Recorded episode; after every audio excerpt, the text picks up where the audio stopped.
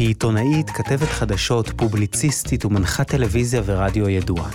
מיד תהיה פה סיון רהב מאיר, שתספר איך להמציא את עצמנו מחדש בניו-מדיה. המאסטרים, המרצים הטובים בישראל מגיעים עליכם עם קמפוס איי-אל, אתר הלמידה של ישראל. עורך ומגיש, אסף וייס. לפני 20 שנה אה, שירתי עם סיון בגלי צה"ל, אה, ובעשור הקודם היינו יחד בחדשות ערוץ 2, ואני מספר את זה לא בגלל הגילוי הנאות, אלא כי המפגש המחודש שלנו שמתקיים כולו בפייסבוק לייב ויוטיוב לייב והופץ מראש בוואטסאפ וטלגרם וטוויטר, כנראה מספר את הסיפור כולו. הסיפור על עולם תקשורתי שעובר טלטלה, ולא רק תקשורתי, על רשתות חברתיות וערוצי הפצת תוכן שגורמים לנו לעדכן גרסה של עצמנו, גם אם אנחנו לא עיתונאים, אז ערב טוב, סיון. וואו, ערב טוב, אסף, מרגש, מה נשמע? מעולה, איזה כיף שאת איתנו. אז uh, הנוכחות שלך ברשתות החברתיות מאפשרת לך להגיע ליותר ממיליון איש בחודש, לדעתי, ופתאום הדבר הזה שתופס לנו שליש מהקיר בסלון, הולך ומחוויר, טלוויזיה כמובן, עד כמה זה שינה אותך? אני חושבת שבמובן מסוים, אנחנו באמצע רעידת אדמה, וכל מה שנגיד זה יהיה יומרני, אני כאילו מתארת לך את האדמה בעודה רועדת. כל מי שאומר, כן, הצעירים בטיקטוק, אה, פייסבוק מתה, לא, יוטיוב נחלשת, נטפליקס, זה, אנחנו כאילו רוצים להישמע מבינים, אין לנו מושג, אנחנו מבוהלים בעצמנו, עידן חדש, כללים אה, חדשים. אמ, בהקשר הזה אני מרגישה, אתה יודע, ספר ההלכה היהודי מכונה שולחן ערוך. אני חושבת שכל אדם בדורנו, אה, יהודי ולא יהודי, דתי וחילוני, צריך שולחן ערוך דיגיטלי. כלומר, הוא צריך להחליט מה הכללים הדיגיטליים שלו, של משפחתו, זה מאוד קשור בזוגיות, בילדים, ולנסות לפעול על פיהם, לעדכן מדי פעם, אתה יודע, גם ההלכה מתפתחת, אבל חייבים פה איזה נאמנות לאיזה קוד בסיסי של למה אני משתמש ברשתות, כמה אני משתמש, מה אני מנסה לעשות ולחולל, כדי להשתמש ברשת ולא שהיא תשתמש בנו. מעניין, אז בואי בוא, ככה אני אתקיל אותך, תני לנו את עשרת הדיברות של השימוש הדיגיטלי, אולי לא עשר, ככה כללי יסוד. אז אני לא משה רבנו, אבל בסדר. אה, אליבא דה סיוון. תראה, אני יכולה להגיד אה, ככה, אמ, מינימום הכנתי חביתה, הכנתי חביתה זה שם קוד אצלי, אצלי, אצל ידידיה בעלי, אצל כל החבר'ה שעובדים איתי בכל המפעלות, ככה, דברים שאני מנסה לעשות ברשת, מינימום הכנתי חביתה. הכנתי חביתה זה אומר, אתה מכיר, הרי באמת רוב הרשת מלאה ב... נשרפה לי החביתה, הכנתי סלט, מה אתם אומרים על הסלט של אשתי? זה בדרך כלל פוסט פיצוי על זה שהוא הרגע רב איתה, אמ, הצעת נישואים, הצעת גירושים, אני לא יודעת, אה, יום הולדת שנתיים לילד, שנתיים וחצי, שנתיים ורבע, כל הספירה האישית, ואולי אני פה נשמעת כמו איזה משוגעת, כי אני כופרת ב, ברוב מה שהרשתות מייצרות, אני משתדלת שזה יהיה, זה חלק מהחיים, אני משתפת בדברים, אבל לא, זה לא המראה, זה לא חלון הראווה של מה שבאתי לעשות. כלומר, אני לא חושבת שאני, חמשת ילדיי, או איך יצאה החביתה, ואגב, היא יצאה מזעזע הבוקר, כי אני נתתי פה בסגר ובלמידה מרחוק, על הפנים, באמת הרבה מאוד לייקים יכולתי להביא על, ה, על החביתות השרופות הבוקר שטקטקתי בין החדרים, אני לא חושבת שזה העניין. אה, mm. אתה יכול לשתף את עצמך, אבל תשים לב שזה לא נהיה כל המהות. אה, זה, זה שוב, זה טיפ שלי, אנשים יכולים להתנהג איך שהם רוצים, ורוב האנושות אה, לא מסכימה איתי.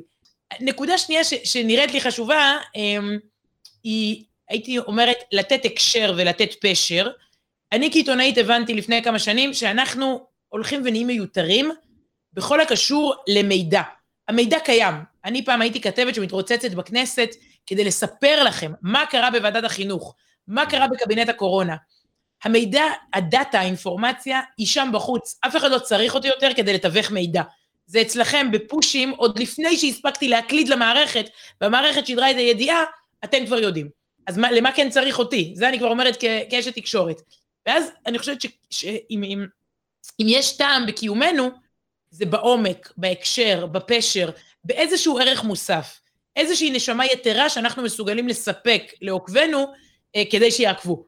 כלומר, אה, אין, אין שום עניין להגיד שחולדאי מקים מחר מפלגה. הנה, עכשיו הסתכלתי, לפני שנכנסתי, מחר יש מסיבת עיתונאים של רון חולדאי, שבה הוא מקים מפלגה. זה מופיע עכשיו ב-20 מקומות. תנו לי עוד. כלומר, זה יכול להיות uh, עמית סגל, שתמיד יפתיע אותך בידע ארכיוני, שחולדאי כבר שכח. זה יכול להיות, שוב, הנישה שלי היא אחרת, היא יותר פרשה, תרבות, מסורת, יהדות, אבל כל, למצוא את ה... הייתי אומרת את המאפיין, את הזיהוי שלך, את מה אני יודע שאני אקבל ממך. וזה כן. ככה טוב, לא באמת עשרת הדיברות, שתיים זה מספיק, בואו כן. נעצור כאן.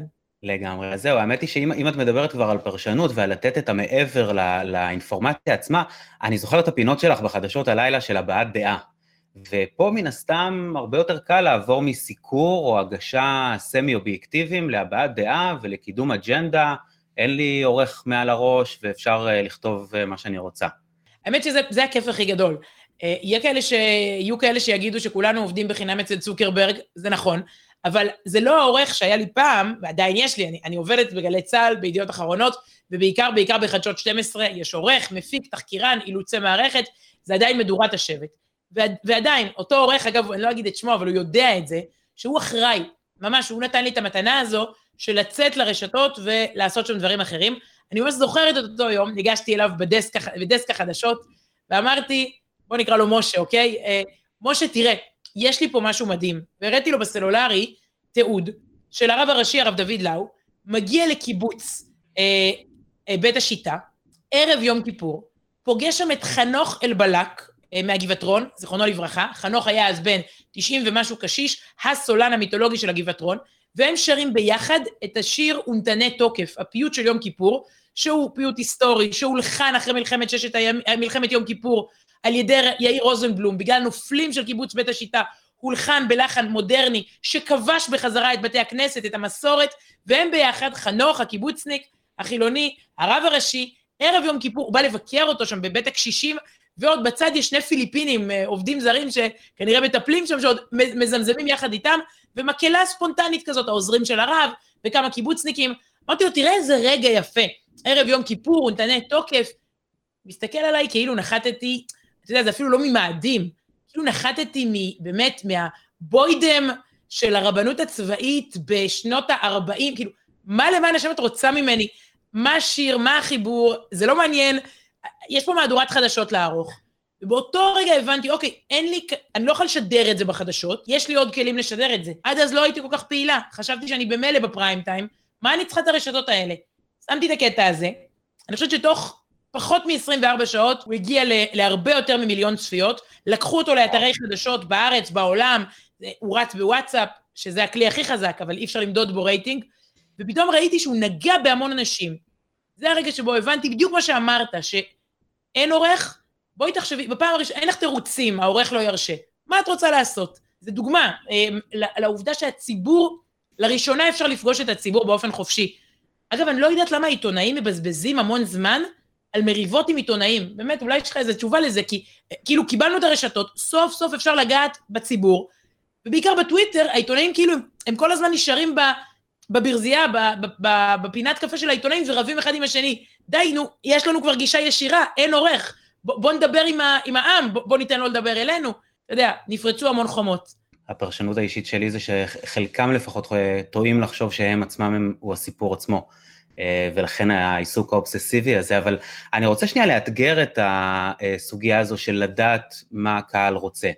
אה, כי היכולת המיידית הזו שלנו, בזכות המדיה הדיגיטלית, אה, לדעת מה מעניין את הקהל, עלולה כמובן להיות קצת מסוכנת, כי כשאנחנו רואים בזמן אמת מה יותר מקליק ואיזה תוכן משעמם, אז אולי בלי להתכוון אנחנו הולכים ומאבדים את המקום של מעצבי דעת קהל והופכים קצת למרצי דעת קהל.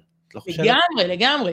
אם אתה רוצה את זה במשפט, כולנו דודו טופז. תראה, דודו טופז הרי היה מלך הרייטינג, 40 אחוז רייטינג, והוא תיאר איך היה לו קריז, פשוט קריז, רגע, אני ארים את המרפק, קריז כל בוקר כדי לראות את נתוני הרייטינג. זה קורה בתשע בבוקר, ועדת המדרוג שולחת לנו את הנתונים, כולנו יודעים שהם לא מייצגים ולא משקפים, ובכל זאת על הבסיס הזה יש תוכניות שעולות ויורדות, וככה קונים פרסומות, ודודו היה מכור שעה אחת ביום.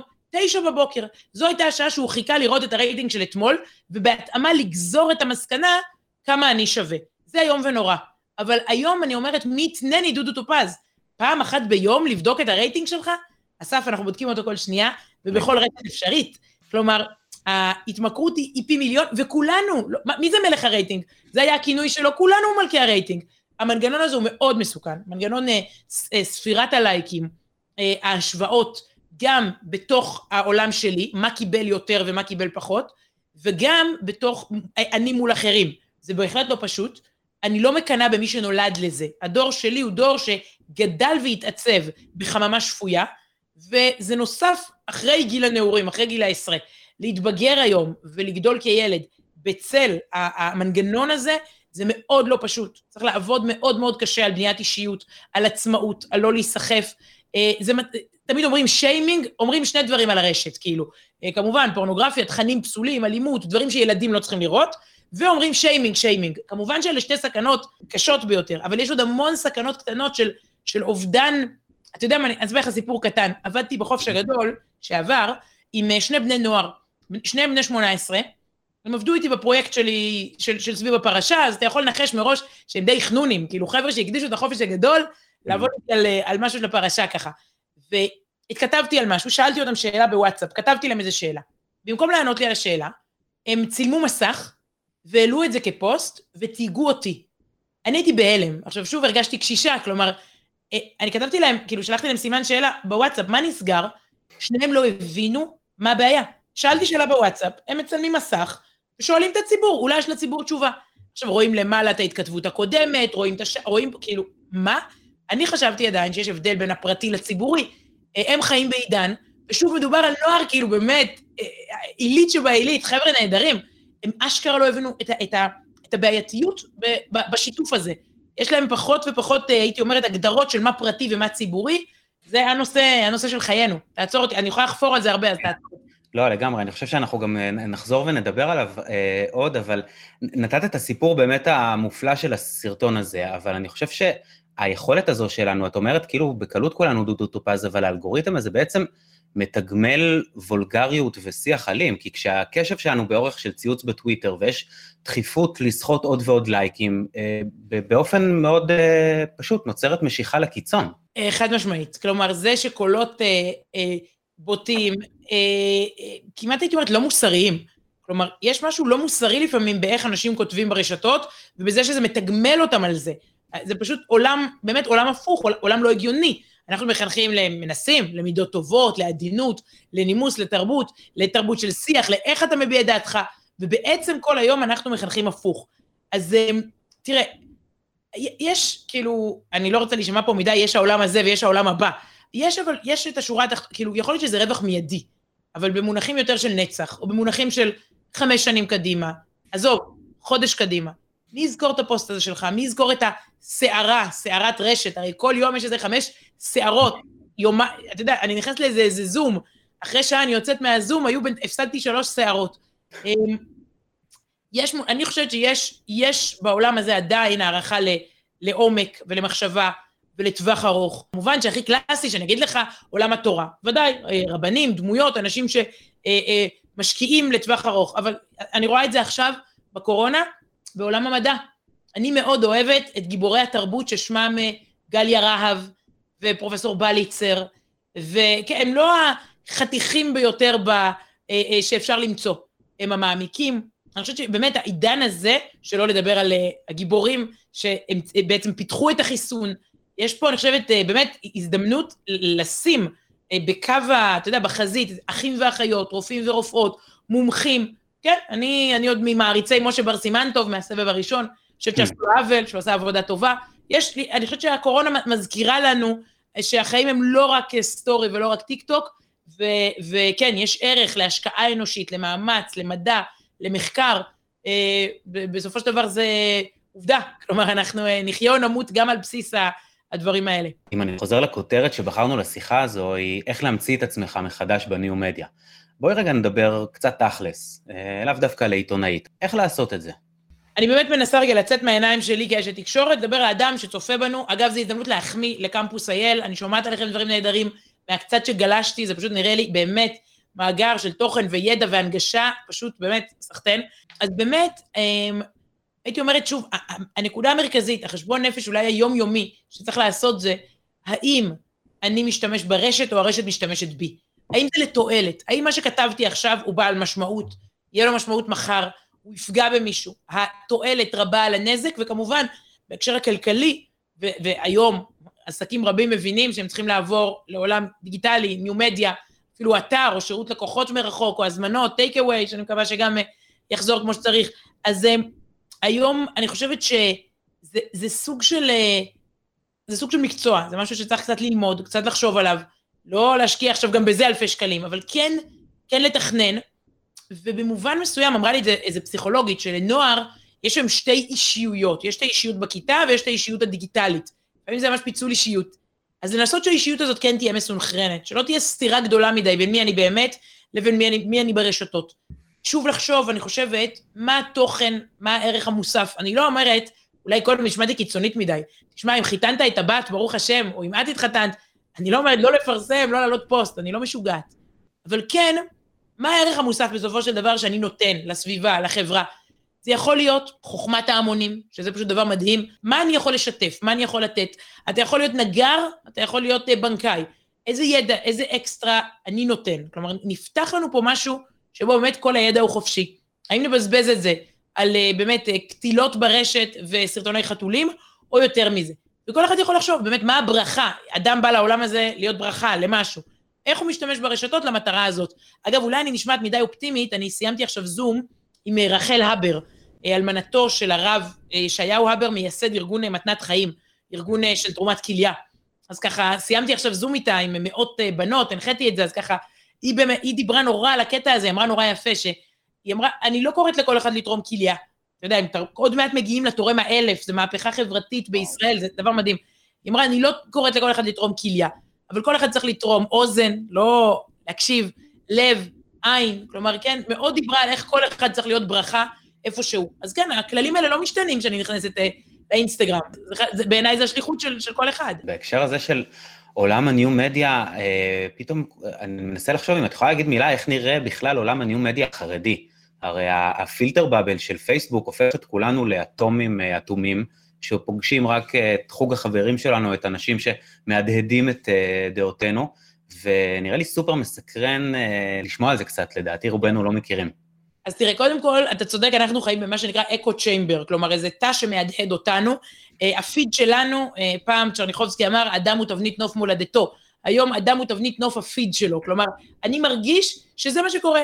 זה מדהים. אה, אני, אני פעם הגעתי לחברת החדשות להגיש את התוכנית בשש של עודד בן עמי, ויום קודם הגישה אותה רינה מצליח, והשאירה, לא עלינו, את הפייסבוק פתוח. זה כבר היה לפני כמה שנים.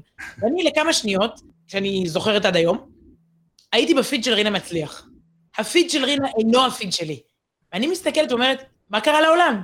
מה קרה לעולם? עכשיו, וואו, לא, לא קרה, פשוט נתנו לך את המשקפיים של רינה לשתי דקות. אני בטוחה שהיא הייתה מרגישה אותו דבר על הפיד שלי, מה קרה לעולם? מה כולם פה בדואט החדש של אה, אביב גפן ואברהם פריד? מה, מה נסגר עם העולם הזה? יש משהו באמת שכל אחד מרכיב עוד יותר חזק את המשקפיים של עצמו.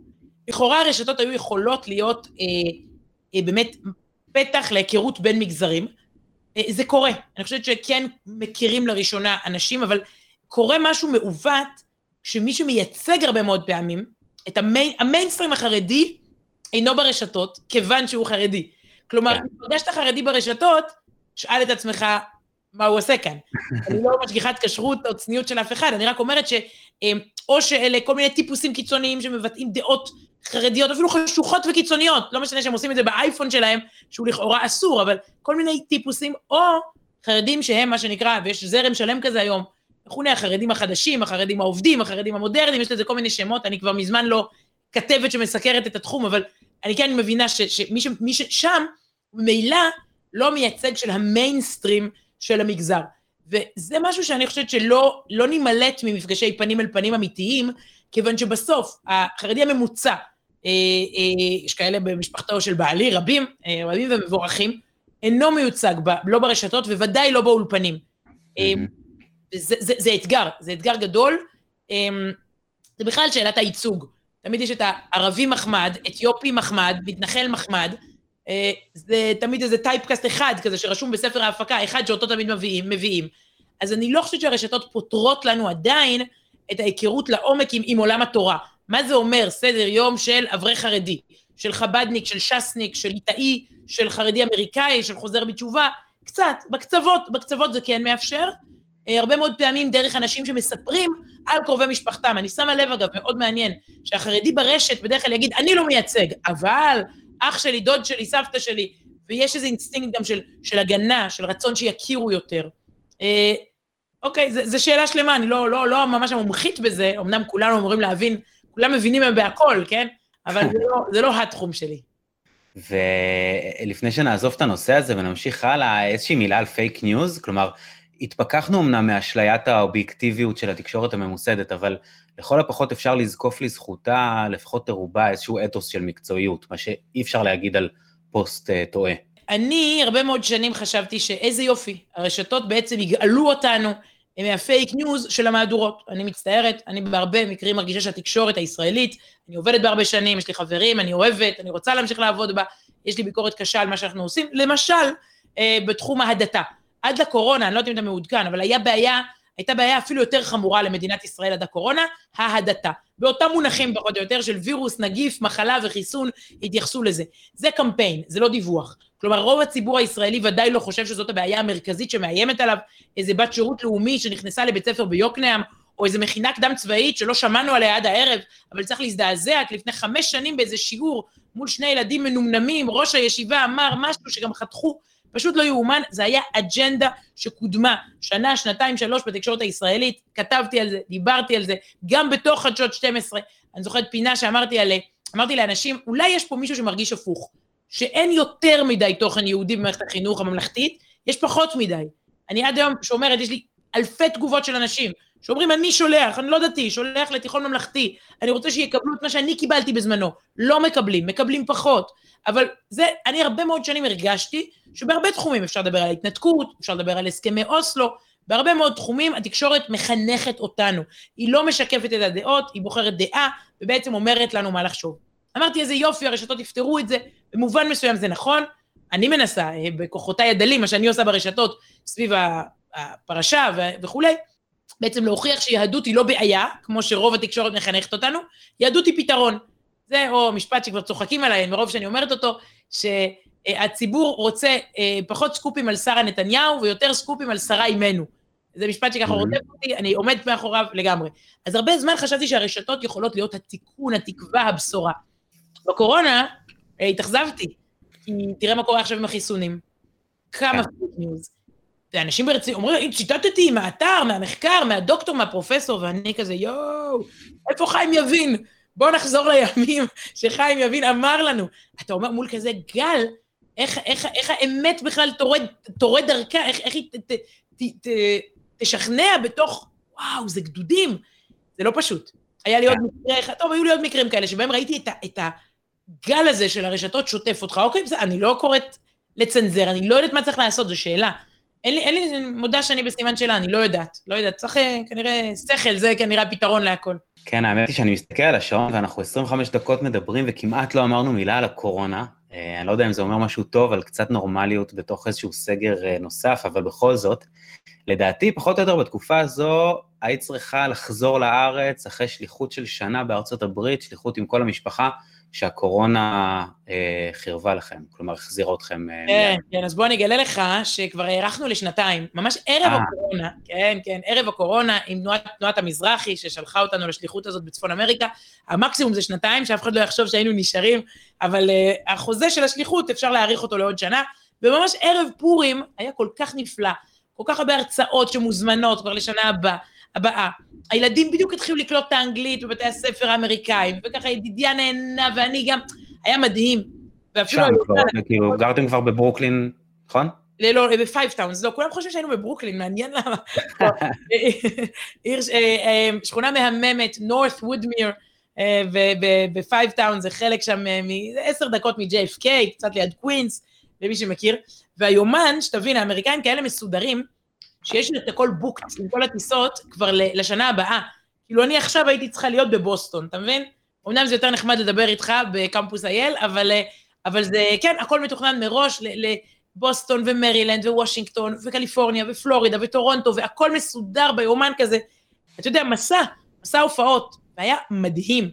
אני אגלה לך שערב לפני שהעולם uh, קצת נכבה לכולנו, ההרצאה אולי האחרונה שלי, הפעם האחרונה שראיתי אנשים נורמלי, זה היה בוושינגטון די.סי, בפורים, אה, הרצאה, דיברתי, ובקהל היו אה, ג'ארד אה, קושנר ואיוונקה טראמפ. אתה יודע, כאילו הבת והחתן של טראמפ, עם הילדים שלהם מחופשים לפורים. ערב, וערב, אתה זוכר את החיים שהיו פעם? אכלנו ו-mingling ושתייה וכזה, How are you? והיה כזה, היה נורמלי. וזה, כאילו, אתה יודע, כשאני זוכרת את העולם שהיה לנו אני רואה את ג'ארד ואיוונקה, אגב, אני בטוחה שהם באותה טראומה, הם יושבים ואומרים, סיוון וידידיה, אין, פעם היה לנו עולם, אבל... טוב, נראה לי הם התגברו על זה, דרך אגב, הם גם די נראה לי קצת מכחישי קורונה, לפי ההתנהלות. anyway, היה מדהים, וזה הערב האחרון שאני זוכרת של אנשים, של, של mingling, אתה מבין? ובום, למחרת סגרו את בתי הספר של ניו יורק, כמובן בתי הכנסת בשכונה, אל על הפסיקה לטוס, וכן, חישבנו מסלול מחדש, ואנחנו פה. ותוך כמה זמן החלטתם בעצם אורזים הכל ומבטלים את כל התוכניות וחוזרים לארץ? וואו, קודם כל התוכניות ביטלו אותנו, אתה יודע, כאילו, אה, אין טיסות, אין, כל ההרצאות שלי, אני זוכרת שצלצלו מפילדלפיה, וביקשו לדחות בשבוע, כי הווירוס הזה, בוא נראה לאן זה הולך. כן, זה לגיטימי. הייתה שבת נורא מיוחדת בטורונטו, עכשיו, כל דבר כזה, זה באמת, זה עוגמת נפש בשבילי, כל דבר כזה הוא כאילו, כל הבתי ספר היהודים בעיר, אז, אז זה מסודר, ו, אה, ופדרציות, וארגונים, וראיונות, והכל כזה תפור, מסע תפור. אז בטורונטו, אני זוכרת שהיה מתוכנן דבר כזה, ואז לא היו טיסות בין ארה"ב לקנדה. מצלצלים מטורונטו ואומרים, תיסעו אלינו, אנחנו בשבת עושים שבת בקהילה, תיסעו. ואנחנו נערך, אומרים, אוקיי, הקורונה הזאת, אין טיסות בין אמריקה לקנדה, יאללה, ניסע שבע, תשע שעות מניו יורק לשם. וכבר מתארגנים, ואז מתקשרים בטורונטו ואומרים, תקשיבו, זה נראה לנו קצת יותר רציני. אנחנו לא מתקהלים, אנחנו לא לוקחים אותך לשום בית ספר ולא נחבר את כל הפדרציות בעיר השבת, תישארו בניו יורק. ואנחנו כזה, אוקיי, אה, אוכל לשבת, אה, ילדים, תפרקו את המקומות, ולאט לאט בעצם אתה רואה שהכל קורס כמו מגדל קלף, כל התוכניות היפות, עבדתי בישיבה אוניברסיטי, וואי, אני נזכרת וזה, אתה יודע, לא אמרתי שלום לאנשים, עבדתי שם במנהטן כל שבוע, כל יום רביעי, ו- וכלום, כאילו, הם, הם סגרו ברגע אחד, והכל... אז לילה אחד, אה, בעזרת אה, באמת, אה, אה, אני יודעת מה, אה, חברים טובים מהארץ ומשפחה, שאומרים, אה, חבר'ה, מה אתם עוד עושים שם? בניו יורק יש אלף נפטרים ביום, אנחנו ראינו את אמריקה בשעותיה, באמת, העצובות, הקשות, זה, זה טרגדיה. אלף נפטרים ביום. ישראל, אותה ממשלת מעבר מושמצת, מתפקדת להפליא, גל ראשון, סוגרים מהר את הטיסות, נכנסים לסגר באחריות. אנחנו מבינים שאנחנו בצד הלא נכון של העולם, ובאין טיסות של אל על מוצאים איזו טיסה איומה, תסלח לי, ומגיעים לבד במטוס, טיסה יחידה באותו יום, משדה התעופה הריק בניו ארק בניו ג'רזי, ריק לגמרי, וואו. אנחנו עולים על מטוס ריק, נוחתים בנתב"ג הריק, ישר לבידוד, ערב פסח, ליל הסדר, לא, אוקיי, לא מהימים המדהימים בחיינו בלשון המעטה. וואו, איזה, איזו חוויה. אה, ו, ופתאום עולה לי לראש שהשבוע מסתיימת אה, השנה האזרחית אה, המושמצת, והטיים מגזין הגדיל לעשות, ובשער שלו מרח איקס גדול על 2020, והגדיר אותה כשנה הכי גרועה ever, ואני זוכר שלפני כמה חודשים, לקראת ראש השנה היהודי, העלית את השאלה האם זו שנה שנרצה למחוק. אז קודם כל זה לא אני, אני שמעתי את ההגדרה הזאת מפסיכולוגית באיזשהו זום אה. של מישהי שאמרה, היא שואלת את זה כשאלה טיפולית, כל אחד יכול לקחת ולשאול את עצמו, האם היינו מוחקים את 2020, היינו, האם היינו מוחקים את uh, תש"פ, התשובה שלי היא חד משמעית לא. השער של, של העיתון טיים הוא, הוא חסר אחריות. היו רק ארבע פעמים שבהם הטיים עשה איקס על משהו. זה היה אחרי אה, אה, בן לאדן, אחרי החיסול של בן לאדן, אחרי שהיטלר, אה, אה, ברוך השם, נעלם מן העולם, אחרי שסדאם חוסיין נתלה, ואחרי עוד איזה רשע ששכחתי. עליהם עשה הטיים איקס. אה, ובפעם החמישית הוא עושה את זה, על, לא על רוע, על שנה. במקום לצייר שם את וירוס הקורונה, אתה יודע, את הכתר, ועליו לעשות איקס, אה, הם עושים איקס על שנה. אגב, אפילו לשיטתם, ביידן נבחר השנה. זו השנה שבה אתם הצלחתם אה, להעיף את טראמפ מהבית הלבן. אני מניחה שיש קונצנזוס במערכת שלהם שזה משמח. אז אתם עושים איקס גם על ההישג הזה. כלומר, אני חושבת שזה שער, באמת פרסמתי אותו ויצאתי נגדו, שער חסר אחריות. זה לא שנה אבודה, זה שנת עבודה. זה שנה, ואני שואלת את זה אגב בהרצאות, האם הייתם מוותרים על תש"פ? אין פורום שלא אומרים לי, אה, לא מוותרים. לפני שבוע היה לי זום עם אילת.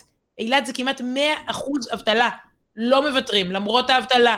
גילינו מתנות, גילינו סגולות בעצמנו, יכולות, כישרונות, דברים שלא היינו מגיעים אליהם, נהנים מהשקט, מהמשפחה, מ... למדנו על עצמנו איך אנחנו מתמודדים. אני ממש לא שותפה לתחושה, למרות שגם לי זו הייתה שנה מאוד לא פשוטה. אני גם לא רוצה להתבכיין, כי אנשים יגידו, בואנה, בסדר, אז החזירו אותך מאמריקה, חמודה, מה, מה קרה? חזרת מוקדם מאמריקה? אנשים פה איבדו פרנסה, עבודה, חיים לא עלינו. אז uh, למרות, שוב אני אומרת, למרות הקושי, אני, אני כן חושבת שהם, ודאי, uh, ודאי העם היהודי יודע להפוך משבר ל, להזדמנות, ולא, אני לא, לא עושה איקס על השנה הזו, חד משמעית לא. אז, אז איך אפשר לדעתך באמת לצמוח מהקורונה? לקחת את המשבר הזה, אפילו ברמה האישית, אה, לאיזשהו סיפור אישי של אה, צמיחה. תראה, זה כל אחד, זה יש התחיל לתת פה, אני גם לא קואוצ'רית, היום כל אחד הוא כבר מנטור וקואוצ'רית, אני באמת, אני יודעת לדבר על עצמי. אה, יש לנו יותר זמן להתבונן, יש לנו הרבה יותר זמן להחליט מה לעשות עם הזמן, וזאת מתנה. הבת שלי יהודית, לא מזמן, אני, הרי הייתי, תחשוב, אימא לחמישה שבעצם חיה במטוסים, בארצות הברית, טיסות פנימיות, הייתי מתקתקת אחת, שתיים בשבוע, ועוד אחת לקינוח לשבת, כל המשפחה טסה לאנשהו. כלומר, זה לא היה מופרך, טיסה לטקסס, טיסה לשיקגו, חוזרת, פשוט, והילדים התרגלו חלק מהחוויה, שוב, הם היו גם בבית ספר חדש, הכל היה ככה מאוד מיוחד, אבל הם, אה, המציאות של הקורונה בעצם אה, היא שאימא בבית תמיד, כשקמים, כשהולכים לישון, אה, כל היום, אנחנו עכשיו בסגר, הבת הקטנה שלנו בבידוד, אנחנו, אנחנו, אנחנו לא הולכים לשום מקום. ולפני כמה ימים הייתה לי הרצאה לצה"ל, לפי הכללים, ובא איזה נהג צבאי, בא לאסוף אותי. אז אני יוצאת, ויהודית אומרת לי, הקטנה, לאן את הולכת? אימא, אני אומרת לה להרצאה. אומרת לי, מה, נגמרה הקורונה? זה היה רגע כזה, אתה יודע, רגע מזוקק של, אה, כאילו, הבנתי מה, בשבילה הקורונה זה אימא בבית. אימא חוזרת להרצות, זהו, החיסון אה, עבד, נגמרה הקורונה. ו... אז אלה היתרונות שלי, כל אחד יכול באמת להתבונן על... אני כן, אני לא יודעת איך, מה, מה העצה האישית לכל אחד, אבל ודאי, ודאי, אה, קיבלנו זמן והזדמנות לפסק זמן, לנקות מחיינו דברים לא טובים. אנשים אומרים לי, וואי, אני נהנה, המון מעגלים חברתיים, אני מבין שאני, כמה הם עושים לי רע. יצאתי מהמועדון הזה, אני כבר לא הולך לשם, או להפך, אני מאוד מתגעגע, אני מבין מה בונה אותי, מה עושה לי טוב. אמ, ודאי שכל אחד צריך לחשוב מה המתנות שהוא יוצא אה, איתן מהתקופה הזו. אני קטונתי מלהגיד לכל אחד מה מתנתו. אבל כן, בהחלט, אה, בהחלט יש פה פוטנציאל אדיר. טוב, נעבור לדבר קצת על אה, למידה דיגיטלית. אה, בהקשר הזה שווה אולי להגיד מילה קטנה עלינו, על קמפוס אייל. את בעצמך הזכרת אותנו, נגיד שאנחנו אתר הלמידה של ישראל. יש אצלנו בעצם מעל 270 קורסים שנלמדים על ידי יותר מ-470 אלף לומדים, והכל כמובן בחינם. אבל כל הקורסים האלה עושים למידה אחרת לגמרי ממה שקורה בזום, מה שנקרא למידה סינכרונית. אה, אבל לך מאז הקורונה יש וואחד מיילג' בהרצאות אונליין, אה, ומעניין אותי לדעת אם אה, זה עובד. תראה, קודם כל, אני, אני מודה, אני הייתי קודם טכנופובית. אם הייתי אומרת לך שאני משתפת מצגת בזום, תוך כדי שאני מחלקת את הכיתה לחדרים, מעלה וידאו, תוך כדי פותחת מיקרופון למישהי מארצות הברית ששואלת שאלה, מישהי שנמצאת בתל אביב, כאילו לפני שנה, זה באמת הזוי כמעט כמו שהקורונה תשבית את העולם. זה לא אני. אני מאוד אהבתי לעמוד על במות, הלוואי, בעזרת השם, לחזור לזה. אני אוהבת את הצחוק של הקהל, אני אוהבת לראות עיניים, אני אוהבת, אני, כאילו, אני, אני חיה את זה, אני גם אוהבת אה, אה, פידבק, פידבק מיידי. הכוח הגדול היום הוא, שאני חושבת שאני אתגעגע לזום. פידבק מיידי, היכולת של הצ'אט, אני כל הזמן, הצ'אט פתוח, ואני אומרת להם כל הזמן, תוסיפו, תתקנו, תענו לי. אני לא יודעת איך אני אחזור לעמוד על במה. באמת, כבר חשבתי על זה, שאני אתן לינק לזום ואני אשמח תוך כדי לפידבק מהקהל. איך הם יקשיבו להרצאה בלי להגיב תוך כדי, או בלי לעשות עוד משהו. אני לא יודעת לאיזה עולם נחזור. הכלי הזה באמת יבורך ממציא הזום, זה הרי היה איזה סטודנט טיוואני, משהו שרצה להיות בקשר עם uh, חברה שלו ברכבת, יש איזה על, עלילות איך זה הוקם, uh, זה היה נתני תוקף שלו. אז uh, אני חושבת שהכוח של הכלי הזה, הוא, אני לא מאמינה שלא הכרתי את הכלי הזה לפני הקורונה. אנחנו, ילדינו, אנחנו רק בהתחלה. אה, אין שום סיבה שילדים ילמדו, אה, כל אחד עם המורה שלו, את אותו חומר, נגיד עכשיו בתורה או במדעים.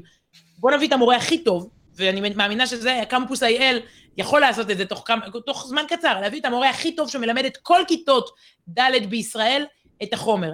המורה הפרטי של הכיתה ימשיך, יעשה את הדיון האישי, אבל בוא ניתן להם את ההרצאות הכי טובות, סוף סוף אפשר לחבר מאילת ועד קריית שמונה את אותו סטנדרט. עכשיו, הכוח, אני אתן לך דוגמה לאחד הפרויקטים, אני גם מרצה בזום, מרצה המון.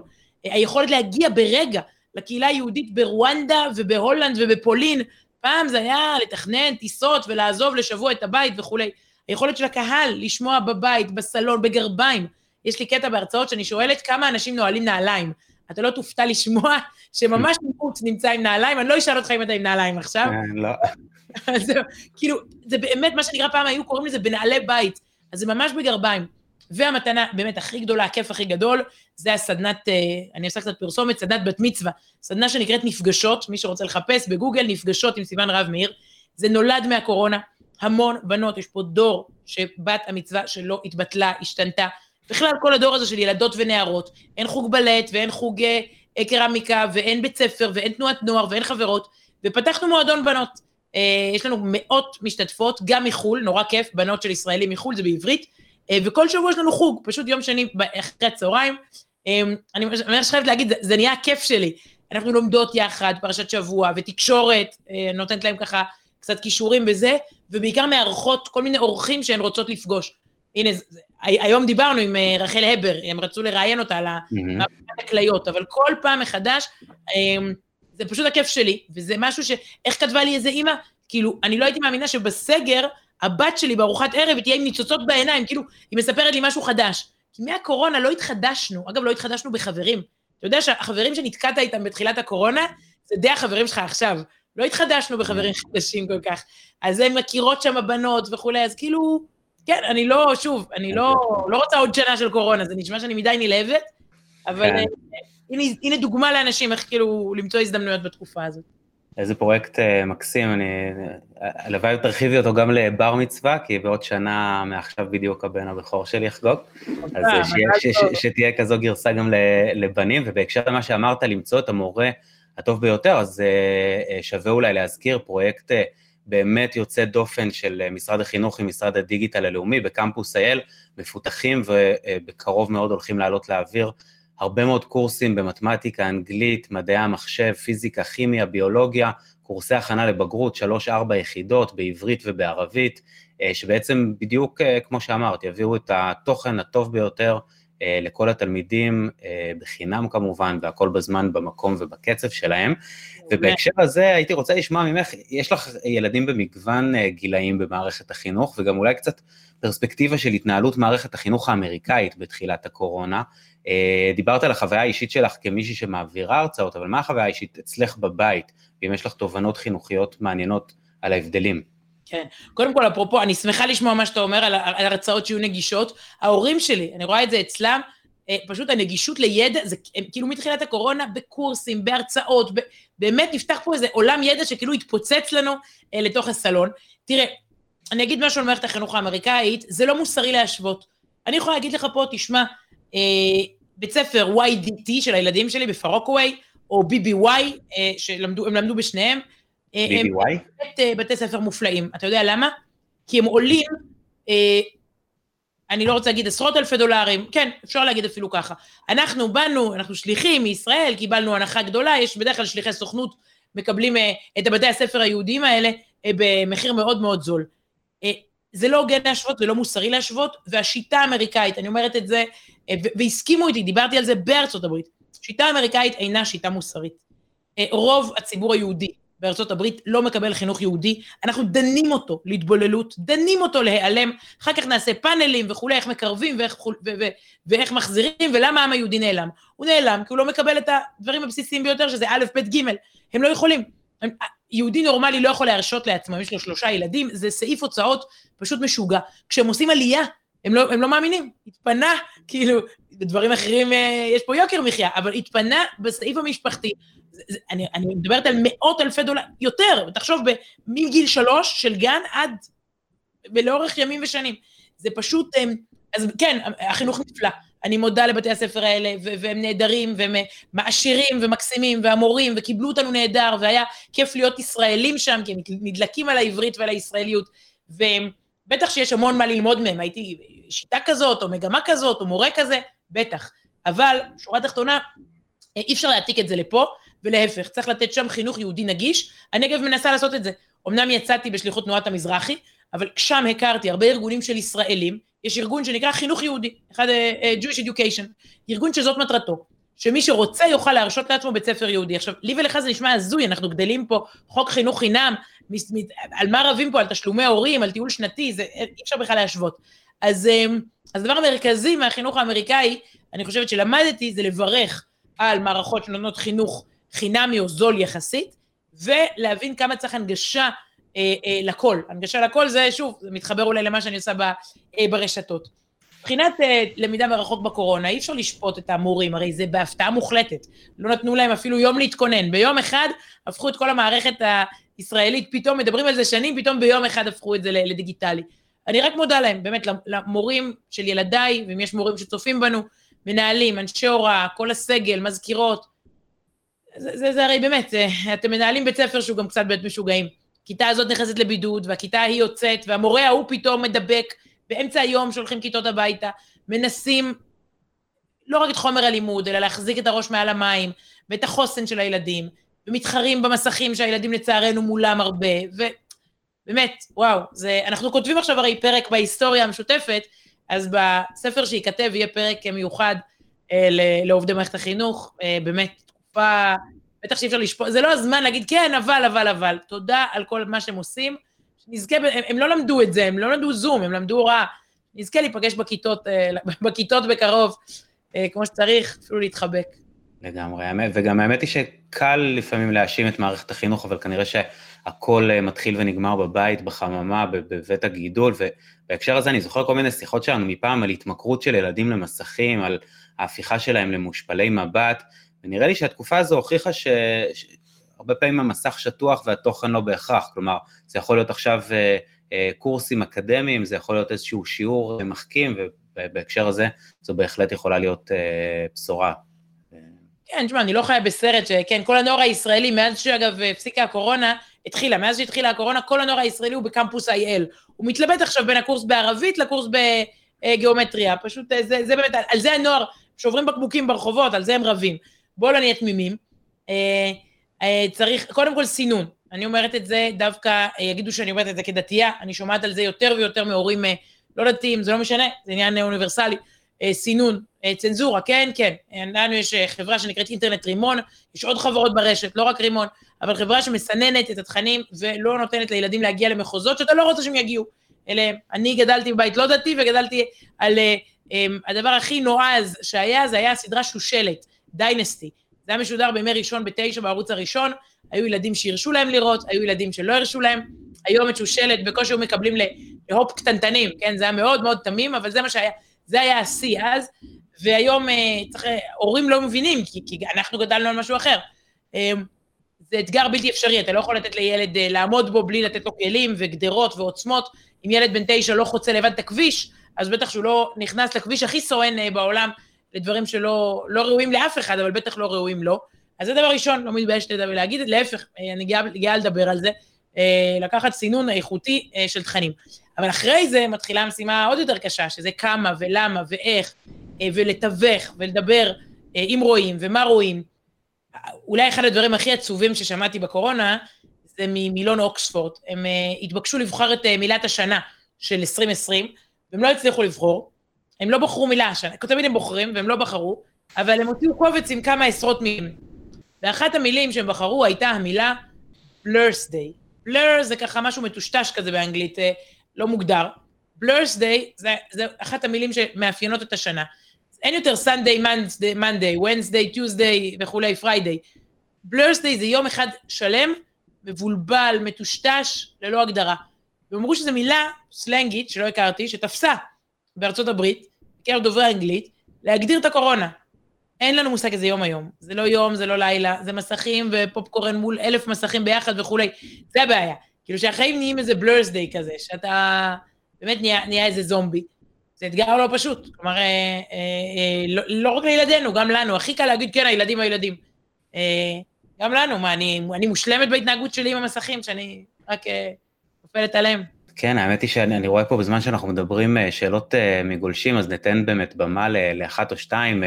אה, אור אוסם נוסבאום, מיודענו, היה בקמפוס אייל בשנים האחרונות, שואל פה על התקשורת המסחרית והפייק ניוז ברשת, שבעצם לצד התקשורת הקלאסית יש גם גופי חדשות עצמאיים, כמו, הוא נותן פה דוגמא את המקום הכי חם בגיהנום, ושואל מה לדעתך החשיבות של גופים כאלה בזירה התקשורתית, אם יש להם בעצם יכולת לספק איזשהו סיקור אמיתי, אה, נטול אינטרסים.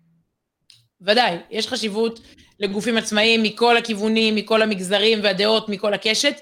אני אגיד לך אבל יותר מזה, נוסבו אמרנו, נכון? אמ, אתה גם גוף תקשורת, אתה רק לא יודע את זה. כל אחד הוא עיתונאי, אתה לא צריך uh, עמותה ותורמים. נעים מאוד, אתה יכול לצלם, להקליט, לכתוב, לפרסם, לשדר. אתם יכולים, באמת, אם החומר הוא טוב, הוא ישודר בכל מקום. הרשתות היום בעצם הייתי אומרת, הטלוויזיה רודפת אחריהן. מגיע התחקירן בבוקר לתוכנית הטלוויזיה ושואל, אוי, מה רץ היום ברשת? אני לא כל כך רואה מישהו ברשת אומר, אוי, מה רץ היום בטלוויזיה? פחות, פחות. ואם כן, יש כוח לדברים היום, כי הם היו בטלוויזיה, אבל הם רצים החוצה. אה, אין, אין, המסטיק הזה של חדשות מ-6 בבוקר עד חצות, אם לא דוגמים מתוכו ומוציאים החוצה לרשת, כמעט אין לזה משמעות. אני רואה את זה בדברים שאני עושה, אני מגישה תוכנית, אני אחתוך קטע ויוציא החוצה. כלומר, כל אחד היום מכם, ודאי שגופי תקשורת עצמאיים, אה, מצוין, כן ירבו, ואם זה סיפור טוב, זה יגיע לכל המדינה, לא משנה אם זה של אה, נוני או שלדון, או של אה, אה, יוסי אה, לוי. אבל ההבנה שכל אחד הוא היום ספק תקשורת, הוא יצרן תקשורת, באשר הוא, זה לא חייב להיות על ניוז. מעניין אותך ביולוגיה, מעניין אותך מוזיקה קלאסית, מעניין אותך פרשה, בבקשה, תקים את גוף התקשורת שלך. אם זה יהיה טוב, אנשים יהיו שם, והיידה. לגמרי, אפרופו להגיד גוף תקשורת אה, של הפרשה, חייב לשאול אה, על החיקוי אה, בארץ נהדרת, אם התבאסת או שהוא דווקא החמיא לך. אני התבאסתי שכבר שנה אין את החיקוי הזה, זה חוץ שערוריה. אני פגשתי את קיציס לא מזמן באיזה אירוע ואמרתי לו שלא ייתכן שהחיקוי הזה לא הופיע שנה, החיקוי הזה זה המחמאה הכי גדולה שאפשר לקבל. העובדה שאני, שנים הייתי כתבת נחמדה, די אפורה, פתאום בום, התחלתי לדבר על הפרשה, זכיתי ששני כהן המוכשרת תאפיין אותי בצורה מדויקת כל כך, היא עלתה על כל הבאגים שלי, פשוט טיפול אצל פסיכולוג, רק אה, מול כל האומה, כן, אבל פשוט באמת עלתה על כל הניואנסים, הילדים פה השתגעו, איך היא קלטה את כל השטויות שלי, והחיקוי הזה הופיע והופיע והופיע ונעלם. אז מה, אני לא מספיק פתטית? מה אני צריכה לעשות? אני ממש קוראת להם להחזיר אותו, ואני לא צריכה להגיד לך שכמובן חיקוי מחזק מאוד את כל ה...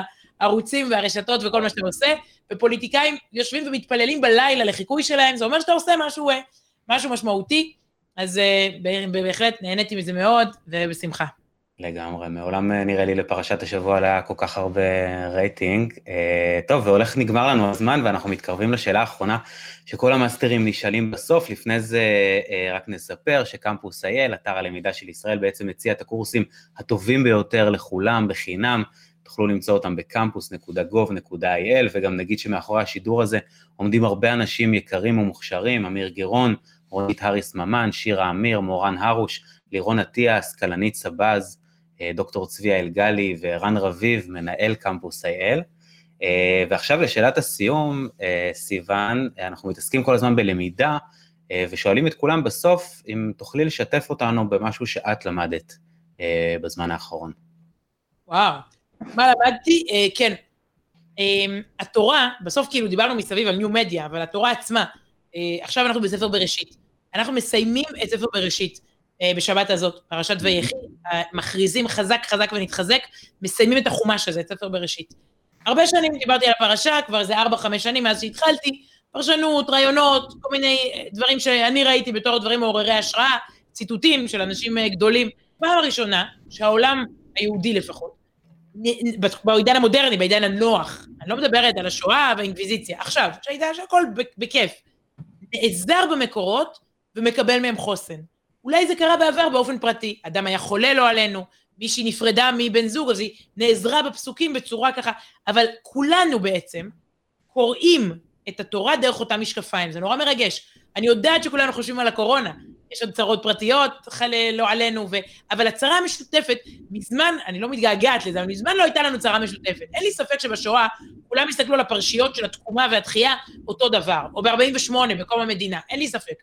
מאז, אנחנו די איש לביתו, כל אחד ככה ב... חי את החיים שלו, ואנחנו בעידן די אה, נוח ומפונק עד שהנגיף הזה הגיע. ויש פה עוצמה של טקסטים, אתה קורא את ההגדה של פסח, משעבוד לגאולה, איך אדם גואל את נפשו, מה זה חירות.